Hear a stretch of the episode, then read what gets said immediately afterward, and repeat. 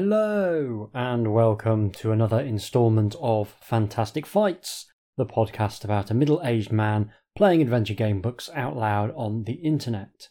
That middle aged man is me, Hieronymus J. Doom, and this episode we're looking at Black Vein Prophecy by Paul Mason and Steve Williams, with art, including cover art, by Terry Oakes. I am indebted to listener James, who got in touch to tell me that Black Vein Prophecy is somewhat broken. I've resisted the urge to delve into exactly how and why this is the case, but I'm sure it'll become obvious at some point, and I'll go into more detail at the end. Paul Mason and Steve Williams have already provided one book in the series, The Gently Odd Slaves of the Abyss, a book I remember enjoying quite a lot, but not, you know, enormously. Terry Oakes, the illustrator, is an old hand on the series by this point, having provided variably good quality art on Rings of Kether, Beneath Nightmare Castle, Slaves of the Abyss, and Dead of Night. He's a solid pick whose style seems to fit nicely with the series. I will say that the cover art, which uh, shows a mysterious cloaked figure with a hood gesticulating wildly in front of a mystical orb, which has two birds, one white, one black, kind of arranged in a yin yang configuration, is perhaps not one of the very finest in the fighting fantasy canon, but it's still a perfectly pleasant image to look at, so I'm not going to throw too much shade at it. We would normally roll up a character and talk about the rules at this point, but this is a book which dumps you straight into the action with no preamble, with your stats and whatnot being generated as you play. This is a neat idea, and I'm a fan of anything that means I don't have to read five pages of made up place names out loud as an opener. It also, I think, reflects an awareness on the part of the authors that 42 books in, you probably aren't making many new converts to the series. It's one of those ideas you could do at any point, but it probably has the most power later on in a series when the expectations of character creation feel almost set in stone, and therefore the violation of those norms can generate a significant amount of tension. It's not clear whether I can even give my character a name, so I'll leave that until it becomes relevant with almost indecent speed, let's play Black Vein Prophecy. Blackness. The sound of marching feet, the musty odour of decay. Somewhere in the void which envelops you, a voice cries out. The pounding feet fade away and sparks swim before your eyes. Nausea grips you. You double up, your head thumps against stone. The numbness retreats from your limbs, and, as your senses return, you feel the cold stone slabs which entomb you.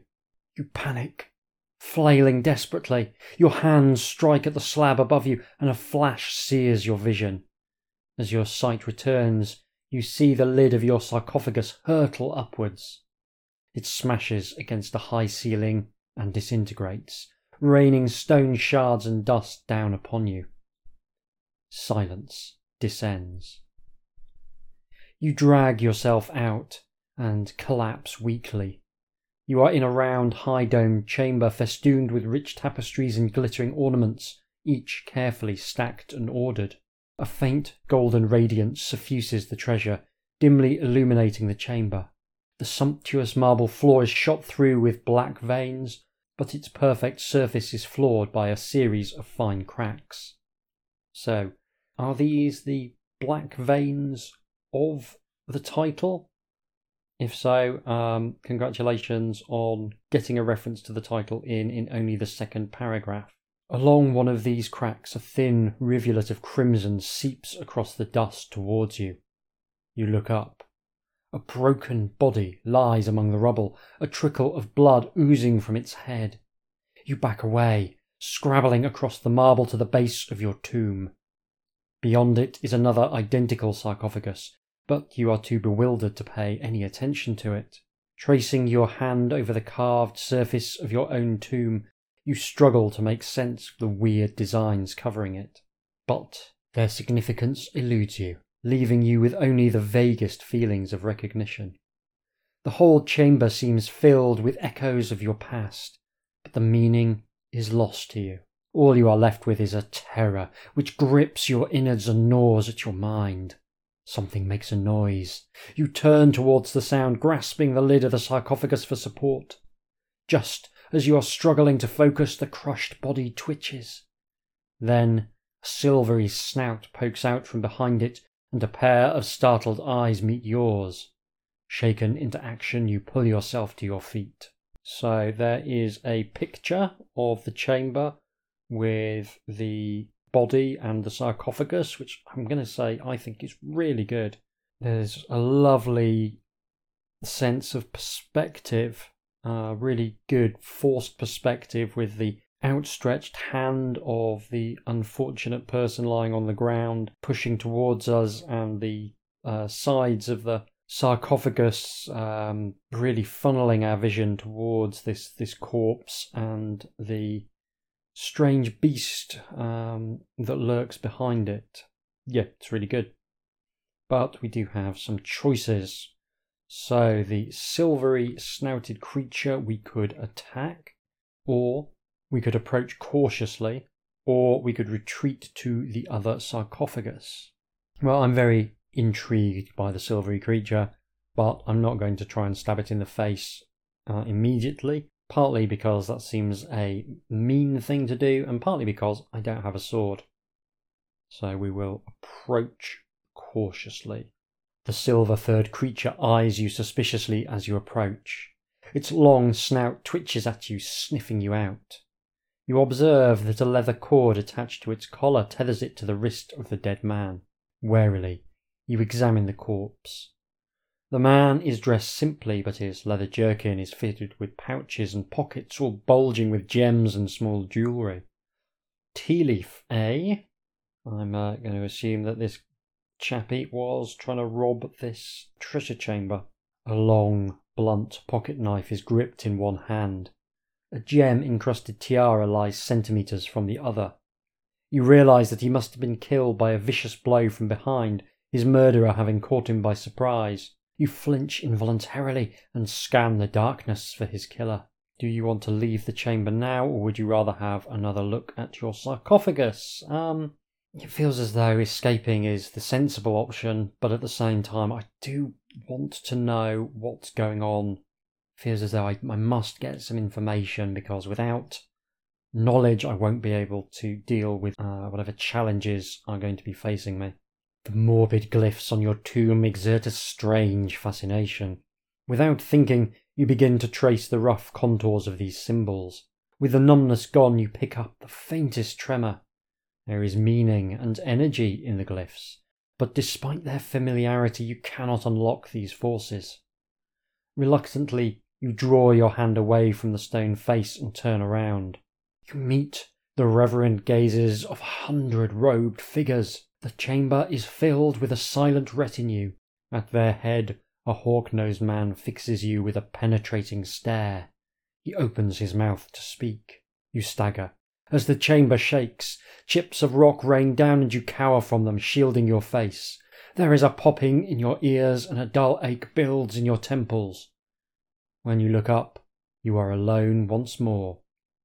The chamber shakes again and at your feet a crack in the marble begins to widen. You dodge fist sized chunks of stone as they crash to the ground. Pressure grips you, breathing becomes hard, and your heart beats wildly.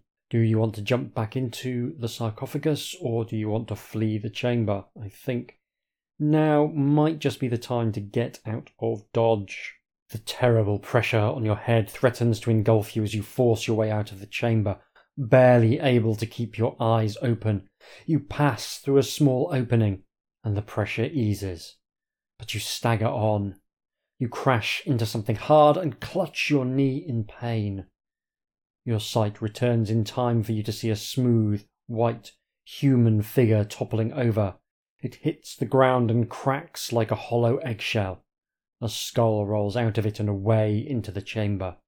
You look up.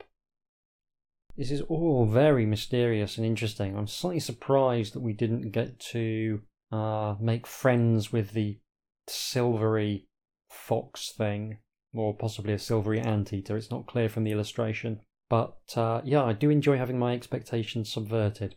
Before you stand row upon row of smooth, white, motionless figures. Each holds a simple spear but wears no armour. The low ceiling of the enormous chamber adds to the feeling of oppression, and you step cautiously between the serried ranks. The sensation of pressure increases once more, and the white statues tremble faintly, producing a hollow, ringing noise. You notice the familiar traceries of cracks appearing in the marble floor and a haze of dust wafting down from the ceiling. Do you want to hurry through the chamber to the far end or stop to examine the white statues more closely? I wonder if I can nick a spear from one of these statues. I'm going to go for it. I'm going to try and see if I can nick a spear because I feel as though some sort of weapon ought to be uh, an early priority. That is assuming, of course, that the um, book has lots of fights in, which I guess they one of the ways you can mess with the fighting fantasy uh, formula is by having kind of no fights at all. Um, but I'm going to assume that there will be some fights sooner or later. The statues are all identical save one, a larger figure squatting at the back of the host. As you start to examine the figures, he straightens his legs very slowly and rises stiffly. He carries a large serrated sword and a tough wooden shield, and his frozen features are stern and daunting. You approach, and his upper body slowly leans forward in an exaggerated mockery of a bow. You wait for him to straighten, but he is frozen in his gesture. Will you prod him, bow to him, or hurry out of the chamber? I'll give him a bow. Politeness costs nothing, except when a building is about to fall on your head. You return the white warrior's gesture and courteously ask him his name. But there is no response. The figure remains motionless, poised in mid bow. Despite the growing pain in your temples, you are bathed in a feeling of security, an awareness that you have known and respected this man in the past.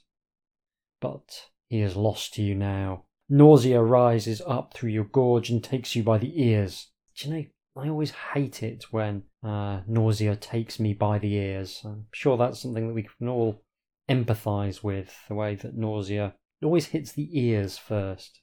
It's a slightly strange turn of phrase. You hurry away from the warrior through the ranks of his army to the far end of the chamber. At the end of the chamber is a pair of huge doors which you heave open. Just beyond them is a huge red wax banner sealing the archway. A circular hole, large enough for you to climb through, has been burned through. The familiar pain nags at you once more. Behind you, there is a creaking, rustling sound. Do you want to turn to see what is making the noise or squeeze through the opening? I'm going to turn and see what is making the noise because I don't want to be stabbed in the bottom while I'm halfway through clambering through a circular hole. The falling dust begins to thicken until you can barely see an arm's length in front of you. The powdery mist swirls and billows as it gradually settles. The ranks of statues that once filled the chamber have been reduced to a chalky white powder, through which the bones of an army of men protrude. The pressure builds once more, so we have no option but to climb through the wax seal. Beyond the wax seal, you find yourself in darkness. The pain in your temples recedes and you pause briefly to catch your breath. Tentatively, you edge forward, arms outstretched. Just as your eyes begin to accustom themselves, a brilliant flare of colour bursts from the blackness. It dies away, but in the fading light you can see that the rough floor is pockmarked. An acrid smell reaches your nostrils as the glow dissipates.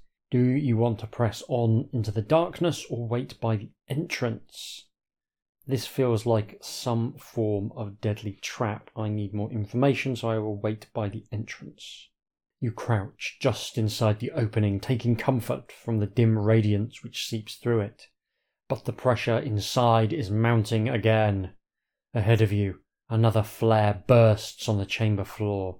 You think you can discern an opening on the far side of the chamber, so you prepare to make a dash across the riddled floor. You bound out into the darkness, trying not to stumble on the rough cratered floor. Roll one die and note down the result. I get a 2. Hopefully that's good. It's not good. Add 6 to the number you rolled and note the result in the luck box of your adventure sheet. So we have a luck of 8. As you charge across the room, there is a fizzing sound from directly above. Test your luck. So, uh, first luck test of the adventure. Luck of 8. Get a 3. I am lucky. Your foot snags in a crater and you tumble forward, grazing your elbows badly. But behind you, a dazzling flash of colour bursts from the place where you tripped.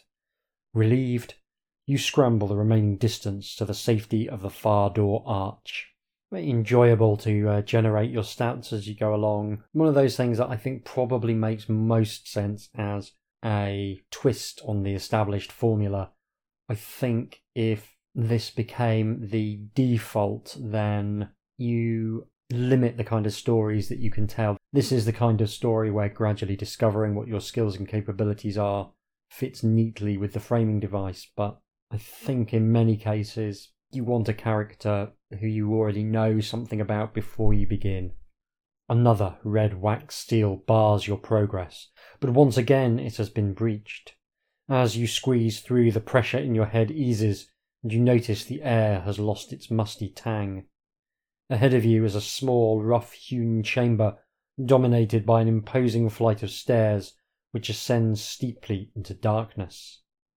The chamber is illuminated feebly by two blue flame torches, which also give off a delicate scent. The stairs give you hope of escaping this eerie realm, and you make for them with renewed vigour. You are no more than halfway up when a voice behind you stops you dead. Wait! It grates with a dry, rattling timbre. The voice is familiar, and you are gripped by the same foreboding you felt when you awoke. Do you want to ignore the command, or would you rather wait? I will wait, I think, on this occasion. Again, I always want to know what's going on and what's happening. I always want to investigate, I always want to prod, pry, and rummage, uh, but this seems like an even more important thing to be doing in uh, an amnesia setup. You look down into the chamber below, watching as the blue torch flames snake outwards and combine into a glowing sphere. The voice comes again, tinged with sadness. Too soon, too soon. For the sake of the Isles, remember all that I have taught you. As he speaks, you feel the stairs quiver beneath your feet, the pressure grows and your feet slip on the crumbling stone. The stairs are quickly reduced to a rubble strewn slope, and you scrabble frantically for purchase. Roll two dice and note down the result. Could this be some stamina we're about to generate? There is a picture of the chamber. It's one of those images that you feel like the artist selected because he knew it would be quick and easy to turn out. Um, yeah, there's a chamber. There's a hole in the wall. There's a swirly thing with some faces just about visible in it. I mean, there's nothing wrong with it, but it doesn't really add anything either. Okay, so I roll two dice, getting a six and a two. That makes eight. And there we go. Add 12 to the number you rolled and write the result in the stamina box of your adventure sheet. Stamina of 20. Now roll four dice and compare the result to your stamina. So less than 20 on four dice. That should be fairly straightforward. Yep, yep. Three twos and a four gets me a total of 10. At the top of the stairs, you are confronted by yet another seal. You scramble through the opening and find yourself in a low ceilinged corridor which snakes off ahead of you. On the floor beside you, neatly laid out, are a great sword and a haversack. Do you want to take these? You can. The haversack contains fresh food equivalent to five provisions. So nice to see a great sword um, instead of the traditional long sword or short sword. It's always kind of cool, even if it doesn't have any in game effect, when you get given a weapon that's uh, a little bit different, and a great sword is a little bit different. Obviously, I'm delighted to have my provisions back, and five provisions feels like the right number. You continue along the passage, passing through another three seals. You notice that the pressure builds as you advance, then drops again when you pass through each seal. The corridors tremble spasmodically the further you progress, and by the time you approach the seventh seal, loose pebbles are raining down upon you. Breaking into a run, you make a dash for the sunlight which streams through the seal ahead of you. Roll one die and note down the result. So this will be our skill. One. Oh well. Add four to the number you rolled and write down the result in the skill box of your adventure sheet. So uh, we have a skill of five. That is very low. Roll two dice against your skill. So I roll a six and a four, either of which would have been much more useful when I was generating my skill. So that gives me a total of 10, which is more than my skill of 5. It's double my skill of 5, in fact. Kind of cool that you don't get a skill that goes all the way up to 12. Yeah, I think uh, reducing the range of possible skills is a good thing. Um, makes it easier to balance. And if you've got a scale that goes up as high as 12, not allowing people to get to the very top of that is potentially a good idea. Anyway, I've failed my skill roll. As you squeeze through the opening into the warm sunlight, a shaft of pain shoots up your right leg as a chunk of rock glances off it. Deduct one point from your stamina. Stamina now 19. Grabbing the lip of the entrance steps, you drag yourself painfully through the mouth out of the underworld. You collapse into a heap as a gout of dust is forced from the hole. There is a distant roar of collapsing masonry. Then the hanging cloud of dust is sucked violently back into the depths, tugging at your clothes as it retreats. You have escaped. Hooray! You bask in the comforting rays of the midday sun. A light wind brings the welcome tang of sea salt to your nostrils. After a while, your eyes adjust to the brilliant light, and you gaze in wonderment at your surroundings. Around you is a scene of spectacular devastation. The remnants of a magnificent city stand charred and distorted. Massive archways are riddled with clusters of tiny holes as if consumed by ravening worms. Towers are contorted, the stone melted and warped. Houses are stained and spattered by a myriad colours, their walls jagged and jumbled. Mighty gashes scar the earth, filled with bubbling quagmires which give off noxious fumes. The air itself seems charged with magical powers. You are alone. You are in a large open square surrounded by the bizarre wreckage of some diabolical battle. To your right, facing into the sea breeze, you can see battered city ramparts and the arms of mighty catapults. To your left, you can make out the imposing arch of the city gates. So we can either head for the gates, investigate the sea wall, or search among the ruined streets. I think we'll start off by searching among the ruined streets. The ground between the buildings is scored by long, deep ruts. You trace these marks to some of the most violently disfigured houses. The walls around here have a metallic sheen, and the smell of sulphur in the air increases. You soon discover the source of the ruts when you come upon a marrow shaped object as thick as your wrist. Its husk is intricately woven from wicker, and it lies at the end of a deep gash resting at the foot of an undamaged wall. Looks like some kind of munitions to me. Don't think I want to peer too closely at that, so I will ignore it and I will continue searching among the buildings. You are close to the seaward facing part of the city when you catch sight of a sudden spout of water among the ruins. As you make your way over to it, it spurts again, showering you with salty spray. The source of the geyser is man made, a circular, stone clad hole at the bottom of which you can hear the echoing roar of the sea. By the side of the manhole lies a metal grating to which a tightly woven rope is tied. Wet clothing is strewn about the place.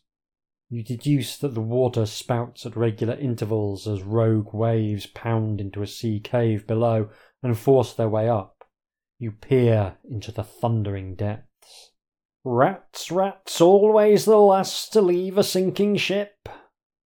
The voice is behind you. You turn. A magnificent horse rears up, a multicoloured rider looking down at you from its back.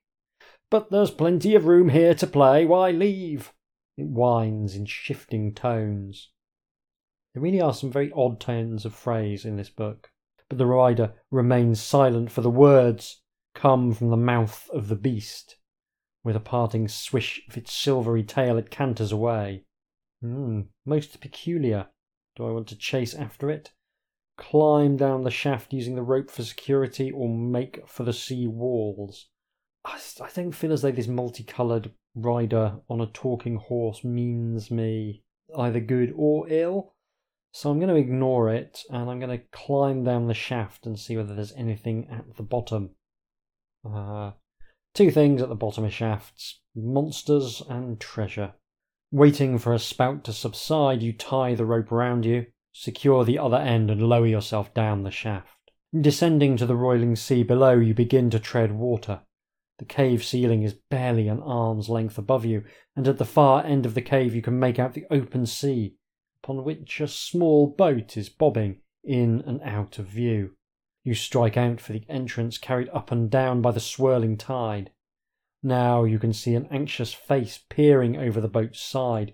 She waves frantically, and you hear a shout but cannot make it out over the din of the sea cave. Do you want to swim out to the boat or climb back up the chute? I think we will swim over to the boat, finding it enormously difficult to get a handle on this one. No, go back, the waters are too high. The anguished shout reaches you as you flail about. The boat is carried out of sight by a huge wave which surges into the chamber. It sweeps you up to the ceiling and you dash your head against the rock. You choke on a mouthful of seawater and go under. The chamber is completely submerged. There is no escape.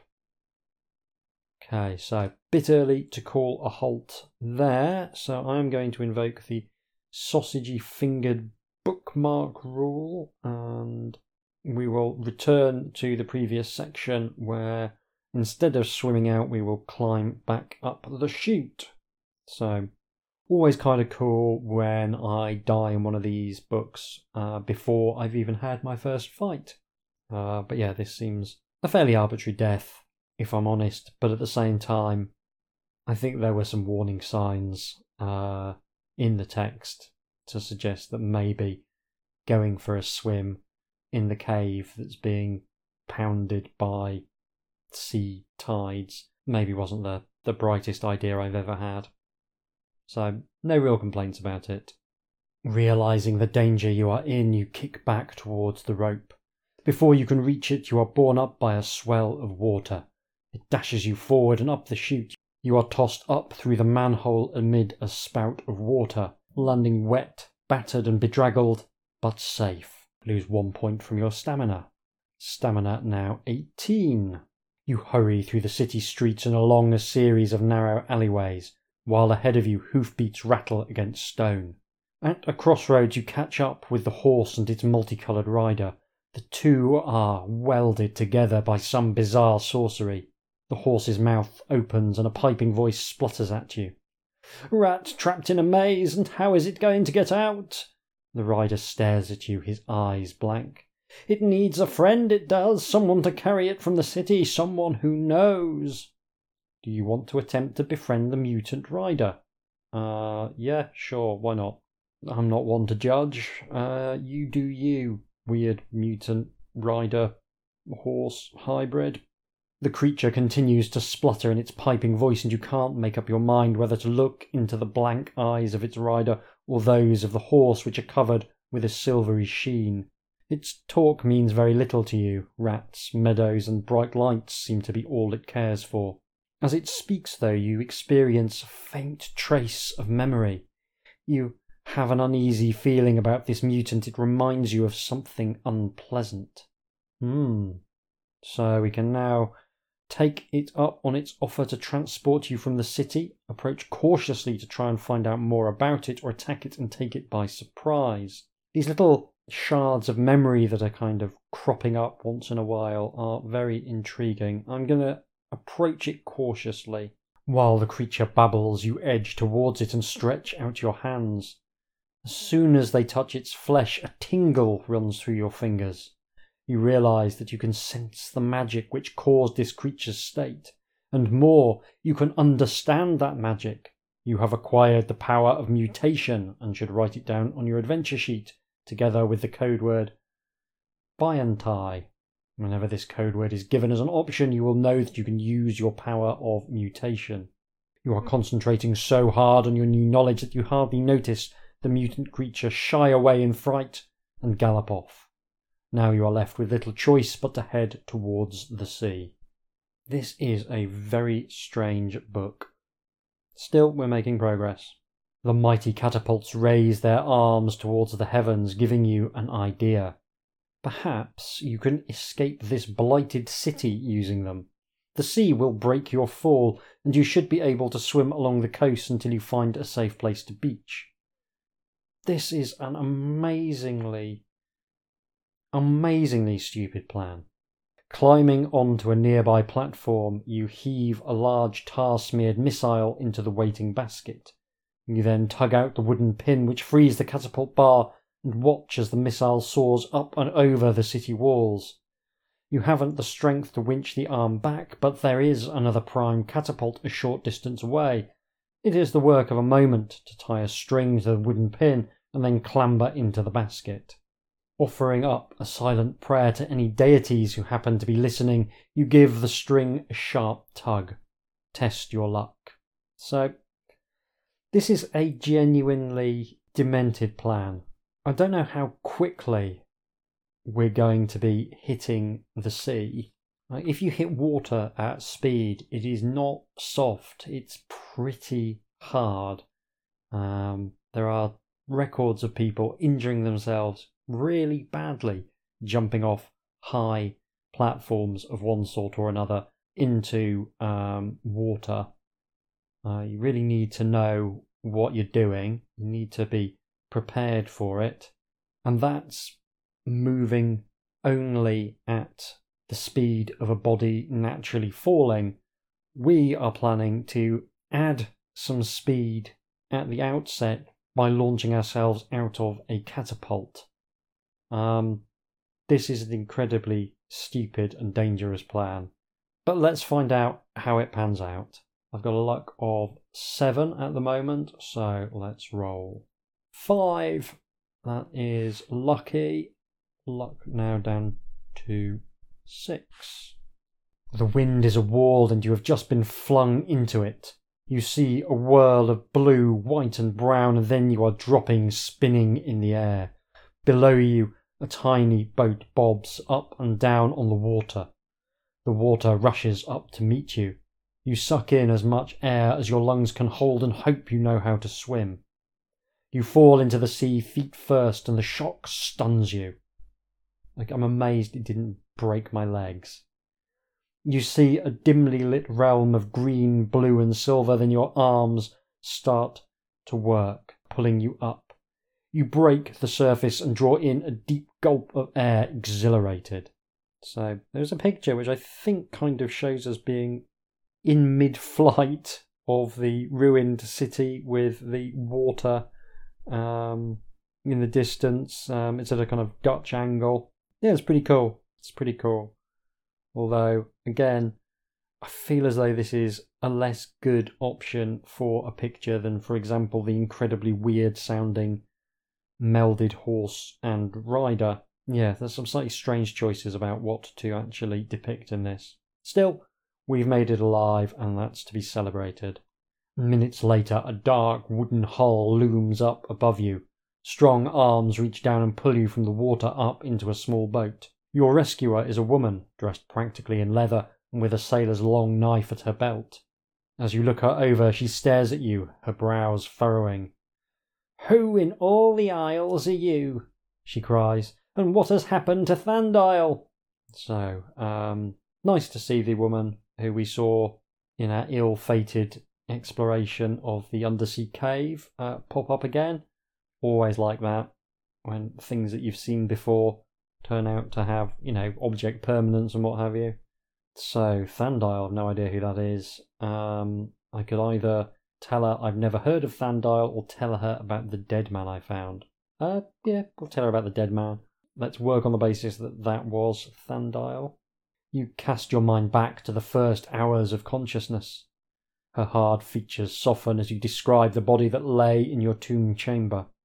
It is obvious that you guessed correctly. She turns to look back at the city, her eyes moist. You say nothing, respecting her moment of private grief.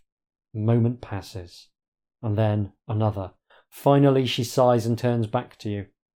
What are you gawping at? She spits. Get back to work on the sails and thank the gods that I bothered to save you. Despite your lack of seacraft, you soon pick up the most important skill avoiding the boom as it swings back and forth in the wind. Soon the sails are trimmed and ready to catch the faint sea breezes. You make little progress, however. A dense, clinging mist settles about the boat, limiting your vision to a few meters. The wind finally drops altogether, and Velkos takes the opportunity to catch up on some sleep. So, uh, that's her name. Didn't actually introduce it in the text, but fair enough. We can assume that we made some introductions. You remain awake as lookout. After a while, you hear muffled sounds ahead, a slight splashing like the gentle slap of cloth against water. Moments later, a large shape approaches out of the mist. It looks like a huge translucent ball with a dark shape squirming within it. Do you have a sword, and would you like to use it against the sphere? Otherwise, the only weapon available to you is a rough wooden pole. I do have a sword, I have a great sword, so we will use that. The ball bumps into the side of the ship and another rolls up behind it. You leap across, slashing wildly at the ball, and you feel your blade cutting into a pliant membrane. There is a gust of fetid air, and the ball deflates. From it leaps a form of whirling madness. Uh, this is a maddened criminal and there is a picture of the deflating ball with the maddened criminal clambering on board the ship. There's another ball in the background, and the woman Velkos lying asleep, usefully asleep on the deck. The maddened criminal has a skill of seven and a stamina of five. I have a skill of five. Uh, so, for the first time this adventure, I'm going to roll some dice.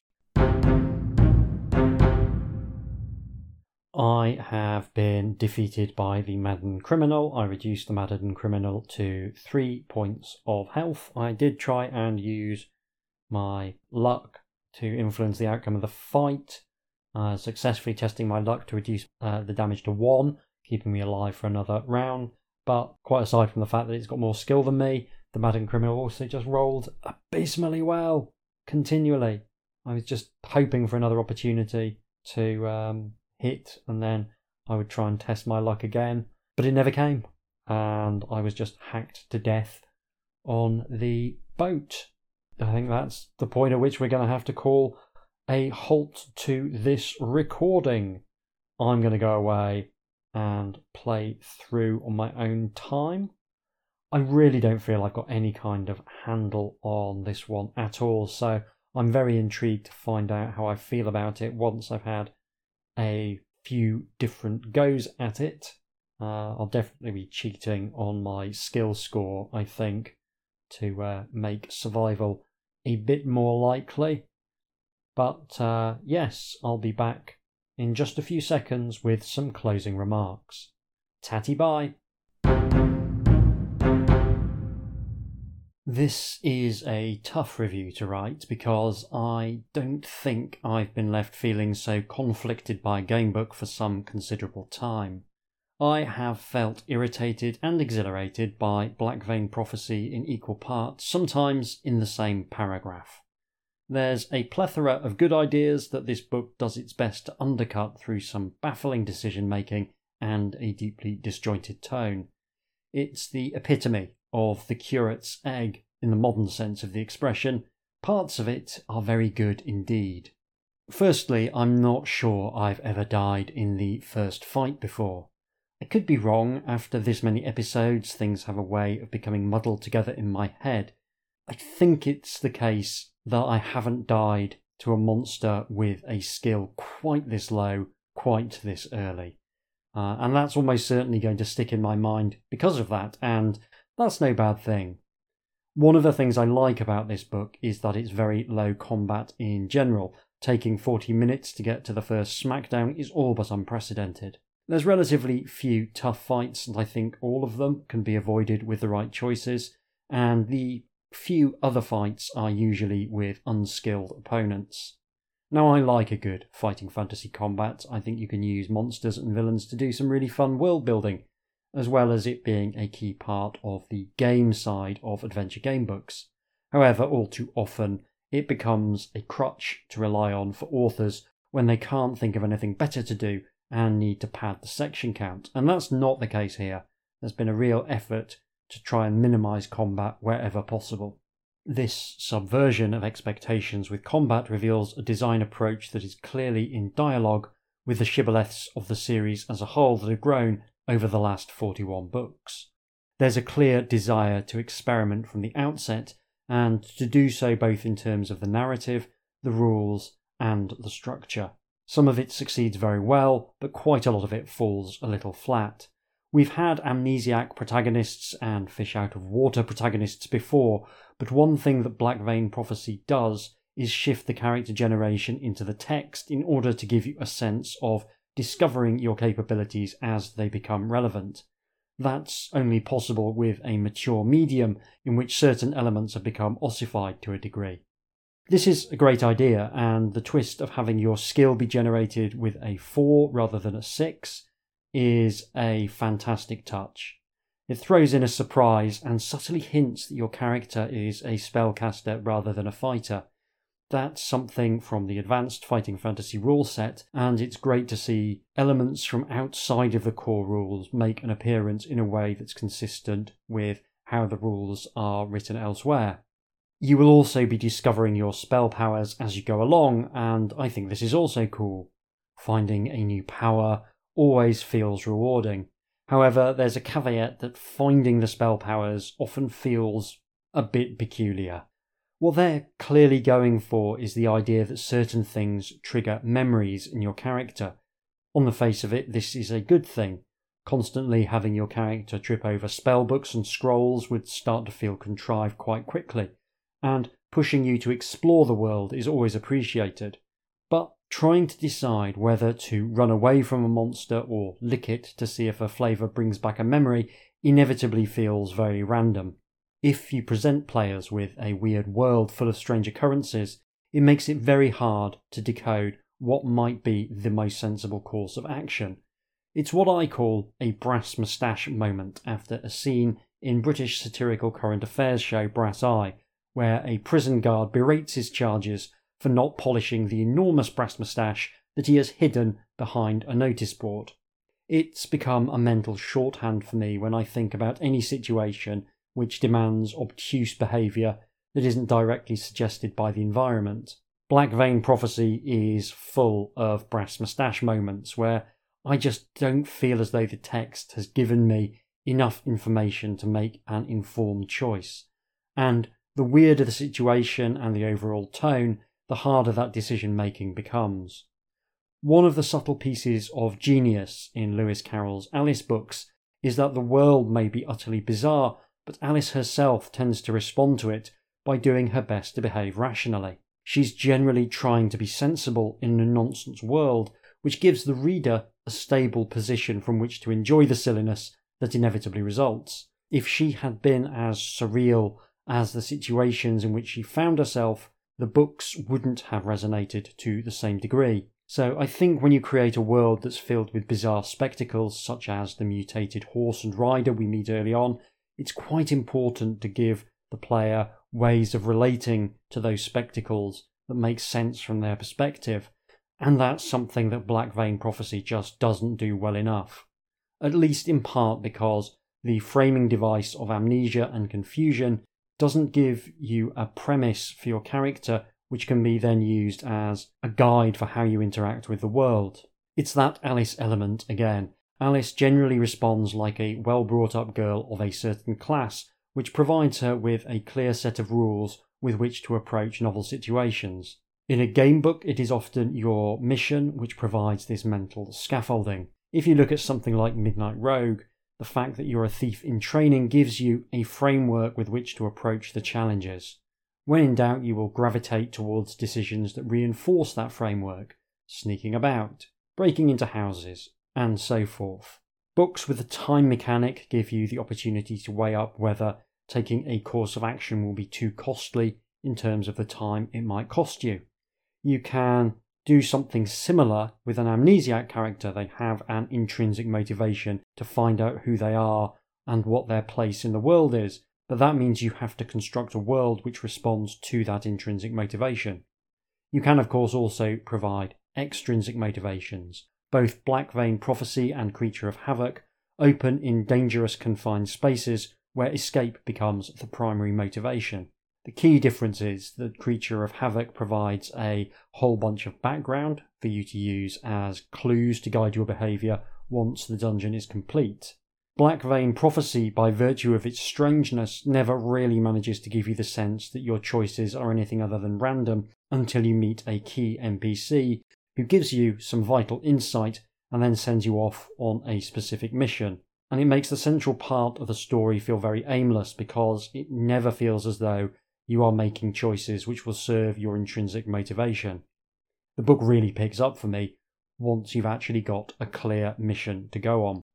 It's a pity because there are some nice set pieces in that middle portion of the book, but I just never felt like they mattered because I didn't have a handle on why I might be doing anything.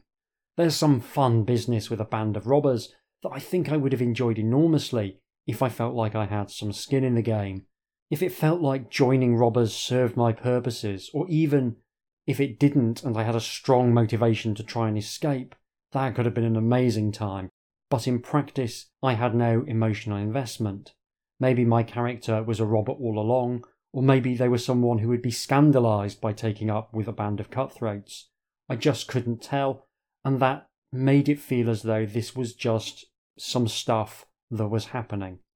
So there's a lesson there even a fun set of encounters can wind up feeling pointless if there's no stakes. It doesn't help that there's a curious lack of scale in the early part of the book, which then suddenly flips when it becomes a narrative about the fate of a nation. It kind of has a two act structure, maybe three, but the sudden change from bumbling around and getting into scrapes and then being told, oh yeah, you really need to find an army and do a big coup now, in order to save the kingdom, that feels very jarring.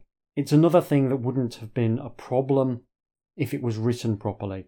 That very contrast between bumbling around the countryside and determining the fate of the world could have been very effective if it had been drawn attention to, and is not helped by the flat emotional register which permeates a lot of this book. It makes it feel more like an adventure module than a story, if that makes sense. And I think you can absolutely do game books along those lines. The Valley of Bones is a great example of doing precisely that, but that book also handled the escalation of stakes considerably better. I think game books are at their best when they feel both like adventure modules and like stories. It's a tricky thing to get right, but I think that is the middle ground that you're aiming for. Game books are a hybrid form of literature, and what you're trying to do is bridge the gap between those two very different experiences in a way that's entertaining. This is a book with two different authors, and I think that shows. The choppy tone and the juxtaposition of wildly different plot elements makes it hard to feel truly engaged while reading it. Some of the sections don't even flow into each other as well as they should. There's often a jarring sense of dislocation as you move between areas, as though you've missed a paragraph of context explaining precisely why you've ended up where you did. And I don't think you see that as much in single author books. It's worth noting that Steve Jackson and Ian Livingstone found something similar in the writing of Warlock of Firetop Mountain, and that fed into their decision to write books alone in future. There are plenty of examples of writing teams who work well together. Mark Smith and Jamie Thompson spring to mind, and I think it's worth noting that Slaves of the Abyss, also by Paul Mason and Steve Williams, is a lot more coherent in terms of its plotting, though it is still quite a strange book. While I was doing the research on this book to see how other people had found it, I actually came across a comment from one of the authors on a review posted at Malthus Dire's Fighting Fantasy blog by Mark Lane. Malthus Dire is a fantastic site, and Mark's review, while perfectly fair, is a bit harsher than my own feelings towards the book. But what I did spot was that one of the comments was from Paul Mason himself, which I found really interesting. He pulls back the curtain a little bit and reveals that while he needed the work himself, his co author Steve Williams had got a decent job in the advertising industry and regarded the project as more of a bit of fun than a serious commercial undertaking. Paul Mason was trying to write an exploration of another culture, while Steve Williams was mostly just trying to amuse. And that explains a few things, in particular the bizarrely mixed tone and the fact that some elements seem to be drawing on Far Eastern trope and some elements just really don't. It's a tricky thing to pull off writing a game book together at the best of times, and when two authors are pulling in different directions, it becomes exponentially harder. Uh, Mason also notes that they very much wrote Slaves of the Abyss together they were in the same room, working at the same computer. And with Black Vein Prophecy, that didn't happen because of their conflicting schedules. They were writing different sections independently. It's a rare look into the writing of a fighting fantasy book, and it's one that I found really interesting. He was also enormously gracious about the negative review, which I think everyone should be. On the upside, I think that there's still quite a lot of things in this book that work well once you get onto the final stretch and the world becomes more fleshed out, I found myself much more invested in the text. There's some quite deep encounter design as well. There's plenty of set pieces that can play out in lots of different ways depending on the choices you make, and that's something I enormously appreciate. I would rather have a smaller number of dense encounters than a large number of superficial ones you get to travel to some cool locations and have a reasonably fun time despite the problems. And there's lots of little things that you do early on which pay off later, which is another thing I'm a big fan of. I think the robber group you encounter, who you can join up with or run away from and have a sort of little mini adventure with, is a highlight, but there's also a village with some fun moments, not least a trip to the village baths, which is a strange little set piece, but one I did enjoy. There's also a chance to tangle with some slavers, which I also quite liked. The city, which has been magically destroyed, in which you emerge from your tomb, is also nice on paper, although I would say it is criminally underwritten. However, the finale I just straight up enjoyed.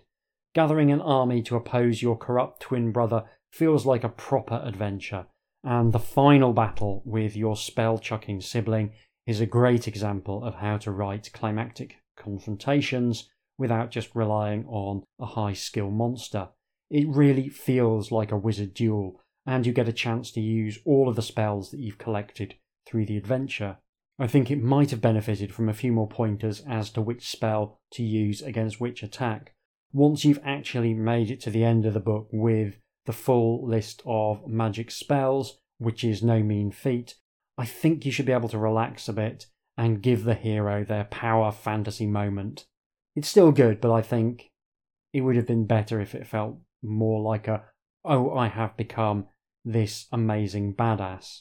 Following that, there's a flashback sequence which fills in the backstory from the beginning, which I very much enjoyed. It's great to see all of the strangeness of the opening being revealed and paid off and given a sense of meaning. It's a nice time. However, there is one decision that hangs over this book like a bad smell. In order to beat this book, you really need to be slightly mutated, and the way you obtain the slight mutation is to be hit by the magical spell in the chamber at the beginning in which you generate your luck score. To finish this book, you need to fail a luck test, specifically the very first luck test you ever make. Pass that luck test, as I did on my recorded playthrough, and you're screwed, and you have no idea you're screwed, and you will really struggle to work out why you are screwed. It's a terrible design on almost every level, not least because if you're going to require a failed luck test, putting that as the first test when your luck is going to be at its absolute maximum is insane. Your reward for rolling a 6 when you roll for your luck is that you literally can't finish the book.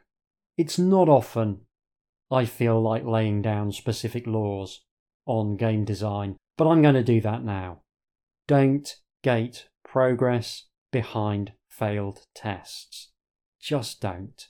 Gating progress behind past tests isn't great, and this is a book which is also very happy to kill you if you fail a luck test later on, but at least gating progress behind a past test makes intuitive sense and you can write it in such a way as to make it obvious. It does raise the stakes. I don't think it's the best way of raising the stakes, but it does raise the stakes. I don't like it as a design, but I can accept it. Gating progress behind a failed test makes zero intuitive sense, and it's very hard to write your book in such a way that there's any hint whatsoever that something good would have happened had you failed a roll that the entire system is telling you you want to pass, especially with luck tests. That violates the whole premise of the system. The idea is you're testing whether you're lucky or unlucky. If you're unlucky, something bad happens. If the bad thing needs to happen, you're unlucky if you pass the test. It doesn't make sense. There is a faint argument that it might be okay if you've deliberately engineered your book so that the character is very unlucky, you've made many terrible things happen to them constantly, and that's a feature of the narrative, only for it to turn out to be okay in the end, because actually all of those terrible things were building towards one good outcome. That's incredibly difficult to pull off, and I also suspect that it still wouldn't be fun because having a bunch of terrible things happen to your character in exchange for a gotcha moment later still means that the player has to suffer through all of those terrible things, and that's rarely fun at all. So, don't invert your systems. Just don't. They are the closest thing to physical laws of the universe you have in the world that you create. They should be treated like gravity.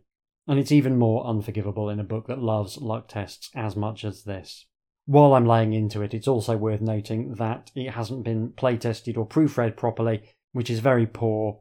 It's not just the fault of the authors, it's also the fault of the copy editor. One broken section link is forgivable, but um, there are five in this, according to the wiki page on the Fighting Fantasy wiki, and that really is a bit much. It's also not very consistent about how it refers to objects. So, a jar of orange syrup is later just referred to as a small jar, and it's just not always clear that the item that it's referring to is the same item that you picked up.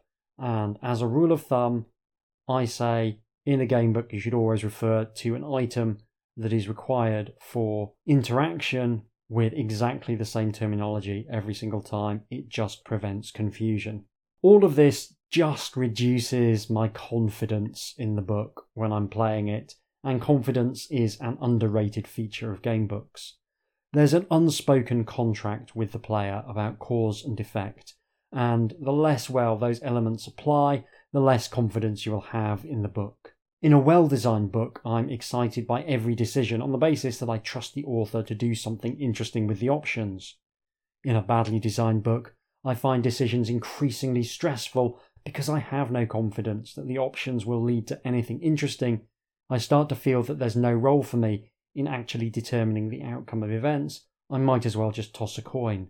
Game books are a confidence trick, They need to make you believe that you are in control of the narrative, even though the medium makes that impossible. You are only ever selecting from a finite set of options that have been predetermined.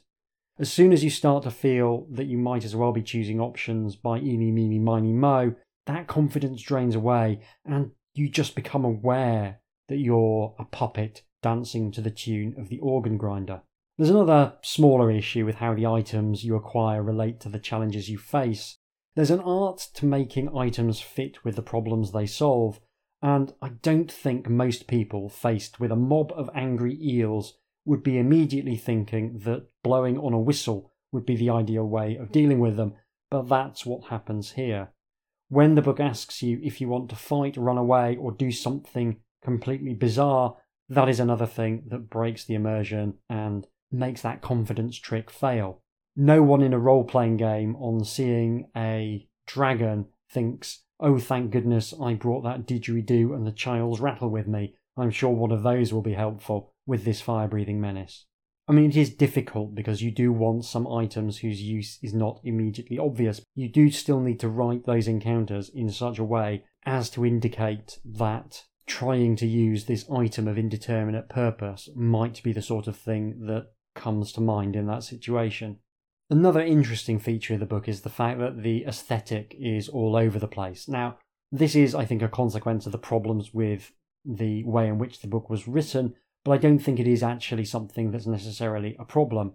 A crazy mashup of disparate cultural influences is hardly an issue in a fantasy world, but it does add to the ongoing surreal atmosphere. I think we tend to like things that have a unified aesthetic more but I believe that's as much due to habit as anything else. You can compare this with Sword of the Samurai or Daggers of Darkness, which have quite a strong real world influence, and those feel quite satisfying.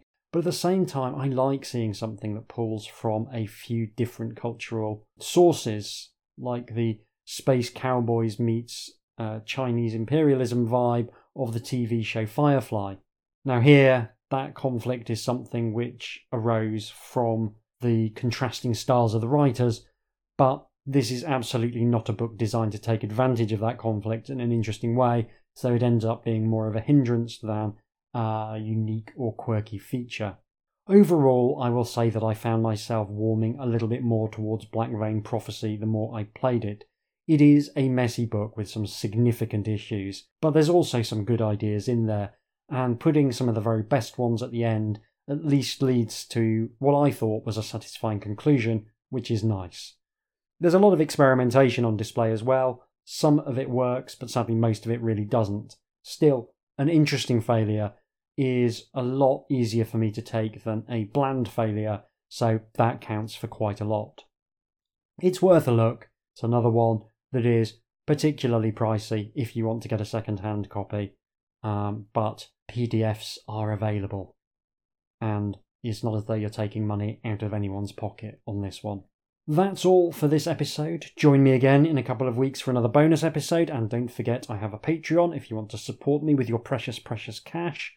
And you can always leave a nice review if you don't want to give me money, but would still like to help me out. You can follow me on Blue Sky at HJDoom or email me at HJDoomRetroFun all one word, at gmail.com. Thank you very much for listening. Take care, and I'll see you soon.